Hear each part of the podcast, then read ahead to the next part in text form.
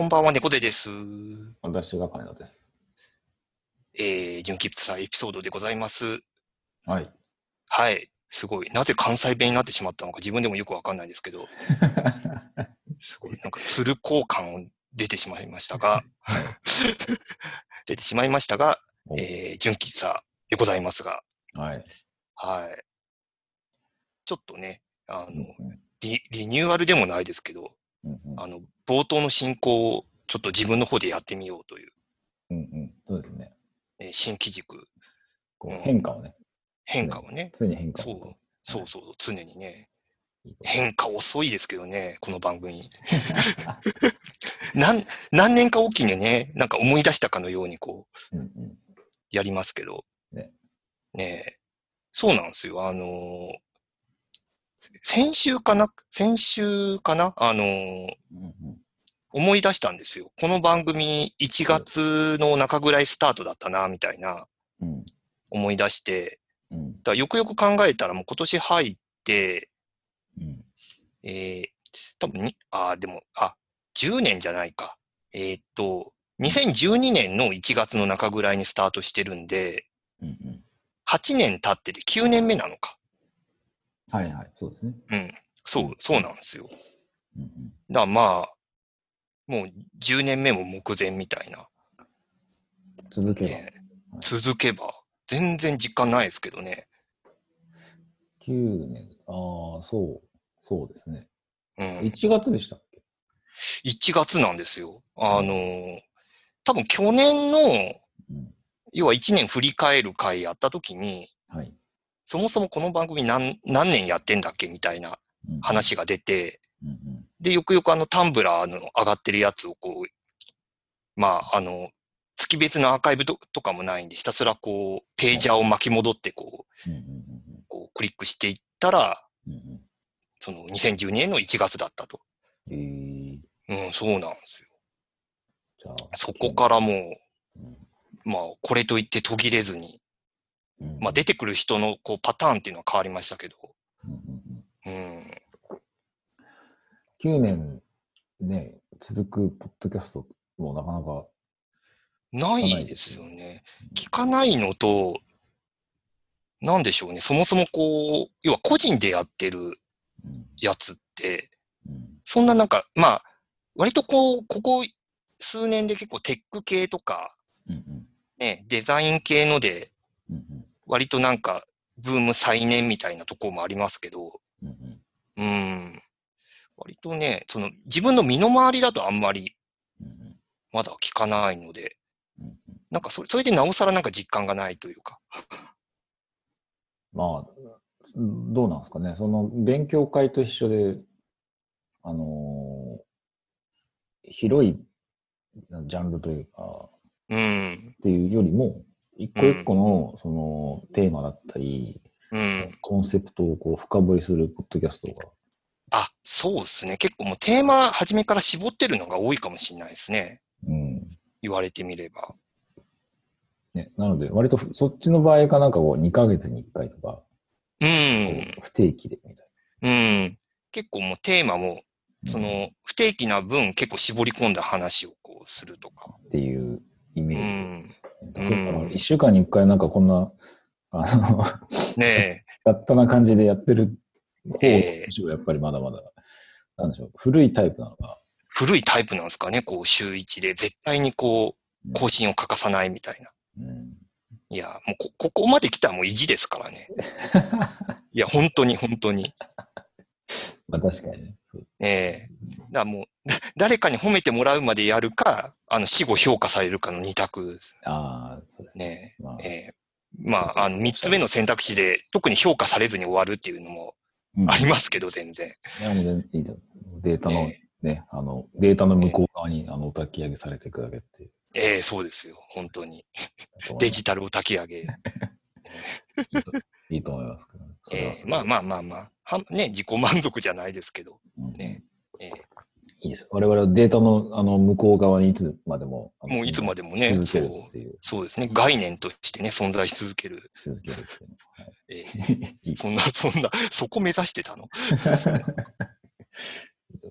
我々のこの話してる感じを、以後、死んだ後に解析してもらって、うんうん、AI としてね、こう美空ひばり的にできる、うん、ちょっとクレマさんの発言とかもこうね、織り交ぜてもらって、そうそうそう、最終的に AI 同士と話し合うポッドキャストになるっていうのは、もうそれもう世も末ですよね、それね。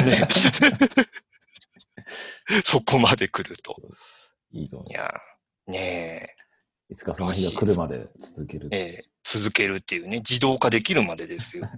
はい、とりあえず、クレマさんのね、AI 化をちょっと急いで、そうですね、月1じゃなくてもクレマさんが参加できるっていうね、うんうんうん、システムを構築して。そうですね。いや、クレマさんの相槌を録音して、うん、なんかその、うん、ボタンみたいな感じで、押して、その、うん、周りで笑ってる構成作家みたいな感じで。はいはいはい。すごい、なんかそれだけ聞くと AM ラジオ感がね、すごい。ね、メインパーソナリティがなんか、1週間ぐらい休む時の対応みたいなね、こう、ね、ありがちなやつですけど、うん。それはまだできそうな気がします。ね、可能性は全然。サンプラー買わないと。そうですね、そこからですね。何事もお金かかるんで。はい、うん、そう。なるほど。じゃあ今は、9年目 ?9 年目です。8年経った。8年は経ちました。なるほど。はい。おめでとうございます。おめでとうございます。おめでとうございます。自分たちで言うっていうね。うん、特に誰も指摘されないんで自分たちで言いますけど。ね、はい、はい。めでたい、めでたい。うん、めでたい限りですよ。うん、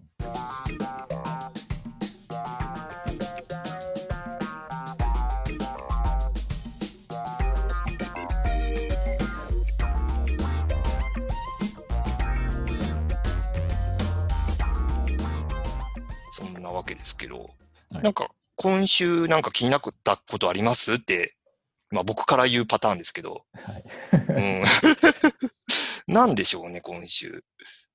そうですね、まあ、軽いニュースだとやっぱうん、ウイルス的なやつはねえやっぱもうじわじわと、うん、日本にもね入ってきてるな。入ってきて、うん、マスク売り切れてるって、僕まだドラッグストアでちゃんと見てないんですけど、うんうん、金田さん家の近くとかどうですマスクの。マスクはでも見てないな。結構、うん、先月ぐらいになんかマスクをちょうど買い足したので、今で我が家でそのマスクが足りねえとかっていう状況にはないので、ちゃんと見ては、うんうん、いいですが、うちの近所のドラッグストアで、なんかそれこそ、マスクだなんだを買い込んでる人っていうのは、今んとこ、いない。いないですか。でもやっぱり、うん、電車の中でマスクしてる人は増えたなっていう。増えましたね。うん。なんかそこは間違いなくって感じで。うん。そうだ、僕もなんか、ね、マスクの効果っていうのがかなり限定的だとは言われますけど、はい、とはいえ、やっぱなんかしておいた方がいいかなっていうのは、特に人混みの、ね、中だと、うんうん、ね、通勤電車だとか、うん、なんかそういったところではちょっと積極的にしていった方がいいかなって思った矢先にこれだったんで、うんどうなんだろう。だ単純にこれ煽ってるだけなのか、本当に売り切れてるのかっていうのが、ちょっと自分でもまだ買いに行ってないんで、ちょっとわからないけど、あれなんですよ、この番組では言ってないですけど、3月末に結婚式を控えてましてね。そうなんですよ。あんまり別にこれ影響力ないから言いますけど、特に誰も気にしてないだろうか言いますけど、その3末で、永遠の愛を誓うんですよね、3月。誓いますよ。そうですよ。ベタにやっていきますよ、そこは。はい。誓いますけれども、うん、なんかその日に向けて、やっぱり風邪ひいたりはしちゃいけないわけですよね。なるほどね。うん。そう、体調管理は特に気にしていかないといけないので、ちょっとそのマスクとかね、ちゃんと、特に本番、近づいてきた頃にはちゃんとしっかり防いでいかないといけないみたいな話を奥さんとしていて、でそうなるとやっぱじゃあマスクねこうある程度ストックしておかないとみたいなところがあるんで、ちょっとね、このそのマスク売り切れ云々っていう話がちょっと個人的にはちょっと都合が悪いというか、ちょっと3月号には少なくともちょっと落ち着いていただければっていう。なんかその華やかなそのイベント、結婚式の披露宴とかありますけど、ああいう場でマスクってしてていい？あれどうなんですかね。別に失礼に当たるって聞いたこともないですけどなんかその女性もそれこそ下は、ヤンキーになんかサテンのテラテラしたドレスして、髪の毛もすごいこう上にアップにして、なんかもったいもろい感じで、で化粧もバッチリなんだけど、マスクっていう状況になるじゃないですか。そうですね。参列者全員マスクしてたらなんか怖い。そうですね。それは怖いですよ。それはシンプルに怖いですよ。何の集まりかなみたいなね。ああいう場においてのそういうこう、なんかこのお祝いしたいって気持ちとウイルスは怖いっていう気持ちが全く相まみれないというか、相性の悪さみたいなのがすごい感じ。ありますね。なんかそこのね、とはいえ感がまたあって。ですね、少なくともその場だけはみたいな。ね、そう。当然なんかその手前でね、インフルになりましたとかだったら、それはもう、どうぞお休みくださいだと思うんですけど、そうですね、そこはまあ、常識として、ありますけど、ね。人が集まる場所で、どこまでそのウイルス対策を、かつ、TPO に合わせるっていうところが、結構悩ましいな。そうですね。昨日なんかスーパーに買い物行ったんですけど、なんかそのスーパーのその、なんというかお惣菜のコーナーとかでこう試食やってたりするじゃないですか。こう新商品の試食みたいな。あれをなんか当面取りやめにしますっていう張り紙がしてあって。まあおそらくですけど、そういうこうコロナウイルス的なところもあって、できるだけこう口の中に何かこう運ぶみたいな機会をちょっと、当面の間はみたいな、ちょっとね、話があったりとか、あとあれですね、やっぱライブとかその大きな会場で人がわーって集まるようなライブに関しても、やっぱりそういうこう、その症状が何かしら出てる人はちょっともう遠慮していただきたいとか、あとはなんかマスクの着用、そのライブ中ではないですけど、ちょっとその体調が悪かったりする方は、マスクして参加してくださいとか、あとそのなんか入り口に要はアルコール消毒のスプレー置いてありますとか、なんかそうメールで来てましたからね。だからなんかじわじわとそういう影響は、なんか身の回りには来てんだなっていうのが、割となんかそのテレビの向こうの話感があったんですけど、いよいよやっぱ身近なとこに来てる。やっぱりね、もう全部オンラインにすべきなんですよ。なるほど。披露宴も全部オンラインにしていただいて。いや結局引きこもるしかもう多分方法論がなくて。そうですね。そこはね、究極のところはそうですよね。外に出ないって。そう。だからウイルス的なものがなんでしょう、こう流星になってくると、やっぱそこでカウンター的にオンライン的なその業界というか、じゃあどうするっていうところがやっぱりこう風が吹いたら例えば儲かるじゃないですけど、っていう気がしていて。なんかあれですよね、GMO インターネットがね、なんか2週間だか3週間だか、しばらくこう在宅勤務というか、リモートでの勤務を、多分あれ義務付けなんですかね、しばらくそれで行くみたいな、こうアナウンス出したりしていて、もう詰まるとこそれなんだろうなって、もう出ないっていう。出ない。外気に触れない。外気に触れない。特にその人混みが一番こう、おそらく感染する可能性みたいなところは高いので、できるだけそういうこう機会を減らしていくみたいなことになるのか。うん、確率論、ね。確率論としてね。うん、ますけどね。うん。なんかちょっとさっきのスーパーの話。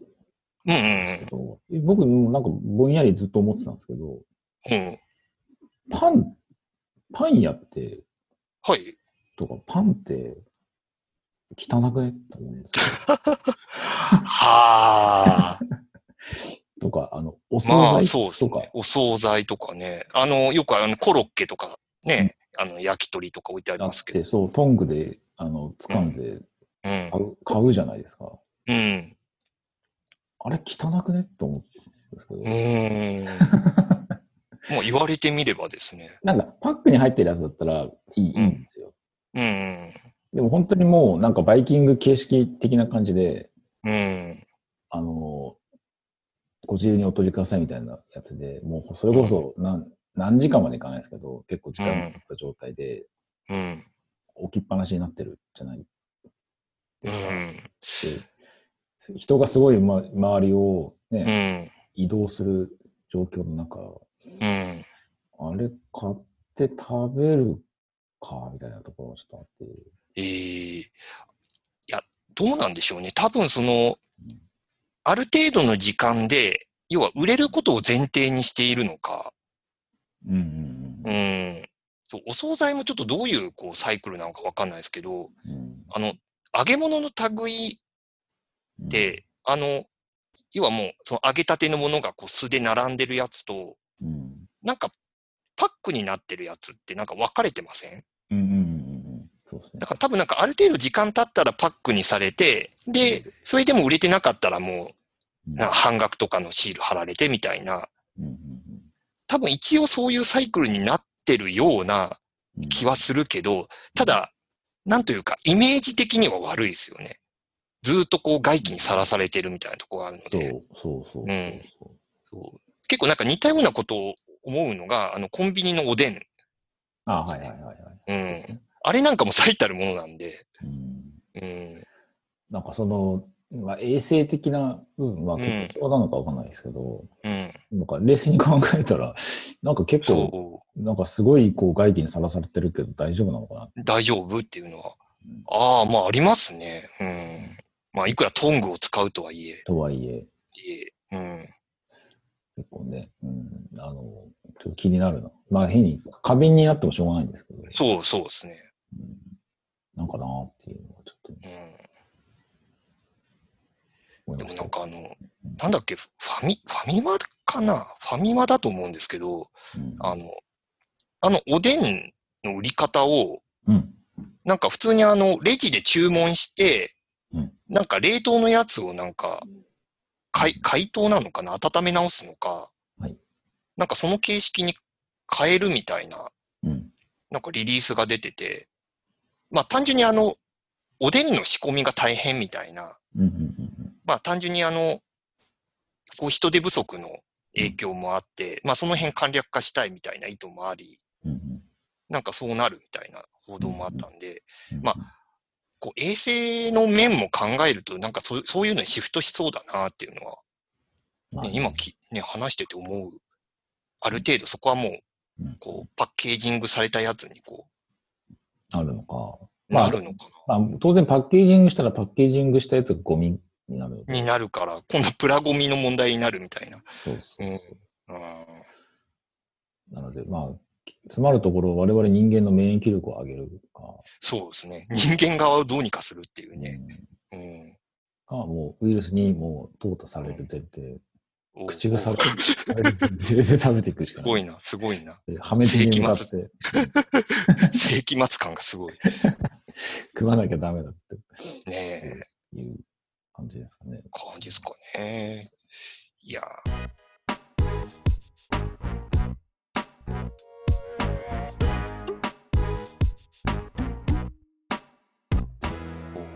今週、まあそんな感じですけど、僕、ちょっと個人的な話していいですかね。どうぞ。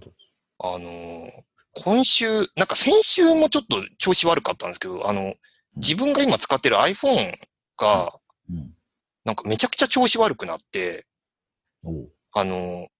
具体的な、こう、その症状を言うと、うん、まあ、LINE だとか、うんうん、割とまあ、なんか大半のアプリが起動しなくなるみたいな症状になりまして、うん、多分、きっかけは OS のアップデートなんですけど、iPhone11？ iPhone10、今いくつくら ?11 か、12か。12かな ?12?12? 今 iOS。iOS は 13.13、あ、そうか、13だ。13.11 ですね。その 13.11 をインストールして、筐体は何ですか？は、10S ですね。10S。あ、はい。そう、10S。そう。で、インストールして、で、なんかしばらく、多分何気なく、こう、多分 LINE とか立ち上げたら、なんか全然、こう、要は会話のリストが表示されてから、そこからいくらタップしても動かないみたいな症状になり。フリーズするみたいな。そう、フリーズしちゃうんですよ。で、まあ、こう、対応としては、その再起動したら割と治るっていう、その一時的なものだったり、あとはそのアプリインストールし直す治るみたいなのもあるから、うんうんうん、まあとりあえず再起動してみて、でも症状変わらなくて、うん、で、他、なんかその、要は OS 自体の問題もあるじゃないですか。そのアップデートしたときに要は文鎮化しちゃうとか、うんうんうん、なんかそれもあるから、じゃあなんかその、Twitter とかで検索して、うんうんなんか同じ症状になってる人いないかなって言ったら別にそういう人もいなく。LINE だけなの？ LINE、いや、初め LINE だったんですよ。うんうん、で、しばらくして、ちょっと他のアプリ大丈夫かなって思ってみたら、うん、普通のメッセージのアプリだとか、スラックだとか、はいはい、なんかどんどんダメになってって、そう。で、もういよいよこれは積んだなっていう状況になり、はい、うん。で、まあ、これはもう、なんというか、一回、その出荷状態に戻して、バックアップから復帰させるしかないみたいな状況になったんですけど、なんかその出荷状態に戻すっていうのが、まあ、iPhone の中だけで完結する方法と、まあ、要は Mac につないで iTunes 経由でやる方法があるんですけど、その、iPhone でこう完結するやり方が、なんか途中で止まっちゃうんですよ。今度その、要はなんか リセットしますかみたいな、その、まあ、画面が出てきて、はいを押した、そこで固まるみたいな。うんうん、そうそうそう。もう何もできないじゃんみたいな状態になり。そうですね。はい。うん。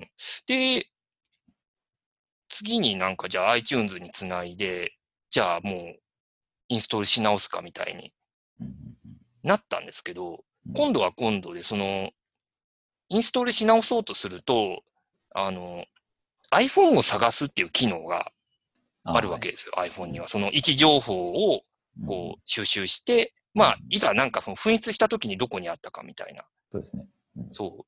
あれを、要は、その、初期化するときに一回リセットしてくださいと。はい。そう、iPhone を探すを一回無効にしないとダメっていうのが出てきて、うんうんで、まあ、その設定からその iPhone を探すを無効にしようとするんですけど、その無効にしようとする段階でフリーズするっていう。ああ、積んでますね。それ積んでるんですよ。で、いや、これはもういよいよ、ね、Apple Store とか持っていく段階かな、みたいな。うん、で、思って、で、まあ、いろいろググって、うん、で、なかなかこう、似た症状はないんですけど、その、引っかかんないんですけど、うん、まあ、いざとなったら、そのトラブルシューティングみたいなのをこう見ていった中に、そのリカバリーモードっていうものがあって、なんかその、なんていうかその iPhone を、まあ、Mac につないだ状態で、なんか特定の操作をすると、要はその iPhone 自体が、そのリカバリーモードっていうのに切り替わって、まあ、その、要はそこから操作できないような、状態になり、で、そこから、OS をインストールし直すとか、初期状態にも、まあ、強制的に初期状態に戻すみたいな。だからなんかもう、その、通常の初期化ではなくて、もう強制的な初期化みたいなのができるっていうのがあるらしくて、うんうん、そう、それでつないでようやく、うん、復帰というか、できた。そうなんです。で、初期化じゃなくて、その最新版の OS をもう一回入れ直すっていうやり方があって、はい。うん。それで、なんか症状が改善されたというか。あ、そう、治ったんですよ、それで。そうなんだ。そう。で、なんとか今は、普通に使えてはいるんですけど。なんかキャッシュが溜まってたとか、そういうあれなんですか。そう、なんですかね、この原因がわかんないのがすごい気持ち悪くて。で、なんかその特定のアプリが動かないとかだったら、全然いいんですよ。うんうんうん、だなんかそこのこう、得体の知れなさと、うん、周りにその症状の人がいないっていうのと、あとなんかその思ったのがその Mac、Windows であれば、うん、なんかその OS ごとなんか調子悪いってなんか体制ができてるなみたいな。うんうん、その要はマシン自体が調子悪いとか、うんうんうん、その特定のアプリではなくて全体的に調子悪いっていう時に、はい、じゃあなんかメモリリセットするとか。なんかいろいろその対応の仕方っていうのがある程度、特にこう長いこと使ってる人だとあると思うんですけど、意外とこうスマホというか iPhone の場合って、なんかまだそういうの慣れがないなみたいな。その、なんか Mac とか Windows だと、うん、その昔で言うその機能拡張とか、うん、その辺をいじってみたり、うん、そう。最近これ入れたけど、これ外したら調子戻るんじゃないかとか。そう。Unix の画面でなんかいろいろガチャガチャやってみたりとか。うん。うん。ですよね。きっと黒い画面で。そう、黒い画面とかで意外といけちゃうみたいなね。うんうん、そう、だから、ね、スマートフォンってどうしてもそこはできることが限られるので、うんうんうん。うん。なんか対処のしようがないのと、そもそも何やった結果こうなったのかみたいな。はい。うん。まあ、なんとなく想像だと何かキャッシュ的なものが溜まってて、肥大化してて、うん、みたいなところなのかなとは思うんですけどね。うん。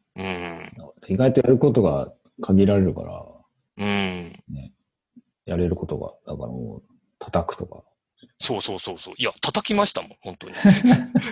これ、なんか、そう、症状のそのなんか対処法みたいなのを見ていく中で、その SIM カードがずれてんじゃないかみたいな。はい。そう、SIM カードがなくてずれてて、うん、なんか通信周りがおかしくなってるみたいなのも可能性としてはあったらしくて、なんか SIM カード抜き差しとか、なんならもうマシン自体叩くとか、振るとか、水につけるとか。そう、水にはつけないんですね。それはしないですけど。カラッと揚げてみると。ああね、揚げてみるとかね。煮てみるとか、焼いてみるとか。くぐらせるとか、そういう。ね、そう。できんのか、それ。まあ、そういうショック療法。ねえ。物理的なショック療法で治るとか。そう。ワンチャンやってる。そう、昭和のテレビ、ブラウン管時代のテレビみたいなね。そう。叩いてみる。そうでしょ。ねえ。まああそうなんか。そう。治ったんだったらね。よかったです。そう。だ意外となんかね、こう、自分の身にそういうことが起きると結構こう、うろたえるもんだなと思って。その、なんか急に動かなくなるから。それやっぱりもう iPhone、10S っていう、その最新型だから、やっぱそこでこう、なんとかしなきゃってなるのかなっていう。まあその、今、後継機というか、iPhone、今11か、11か、ね、プロとか出てるんで、でも最新機種に、僕はもうその、おそらく秋に新しい iPhone が出ると踏んでますんで、はい、やっぱこう2年周期でこう変えていくパターンを今のところ継続しているので、ちょっとこれね、マシンの調子がね、悪いから新しいのに変えるっていうのは、ちょっとあと半年ぐらい待ってほしい。ああ、そうなんですか。いや、まあ、それもいいんですけど、だから、さっきのその、ご結婚されるので、その、ね、ご婦人の前で、あれって iPhone おかしいなーっつって、その新しいのに買い替えないとなとかって言ってて、こう、買い替えるチャンスだったの。あ、なるほど。そうそうそう。もうこれはもう死活問題だと。あれれ、おかしいぞーっつって。おみたいな。そうか、それを口実にはできたのか。っていうチャンスだったのでは、気がしましたけど、僕の iPhone は iPhone6S なので。長持ちですよね、金田さん。そうだ、なかなか壊れないから、買い替えるトリガーがないんですよ。きっかけがないんですよね。のでOS のね、サポートが切れたら、ワンチャン買い替えるかなと思いつつ、さすがにね。iPad mini とかは、さっきの iOS のバージョン 12.4.5 かなんかで、普通に12のバージョンで、新しい OS 来ているので、一応まあじゃあ使うかっつって使ってる感じなんですよね。だからこうか不幸かその壊れたっていうか調子がおかしいタイミングで買い替えちゃうっていうのは一個ありだったんでしょうけど、もうまあ治られたということなので、じゃあ半年後。まあ半年後なのか、また調子悪くなるのを待つのか、そうか。調子悪くなってほしいと願うのか。ねえ、それを願うのもなんか変な話ですけどね。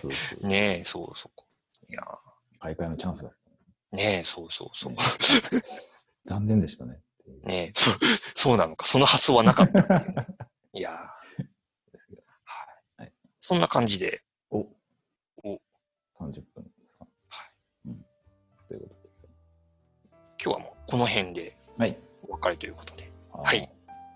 お疲れ様でした。はい。それでは皆さん、おやすみなさい。おやすみなさい。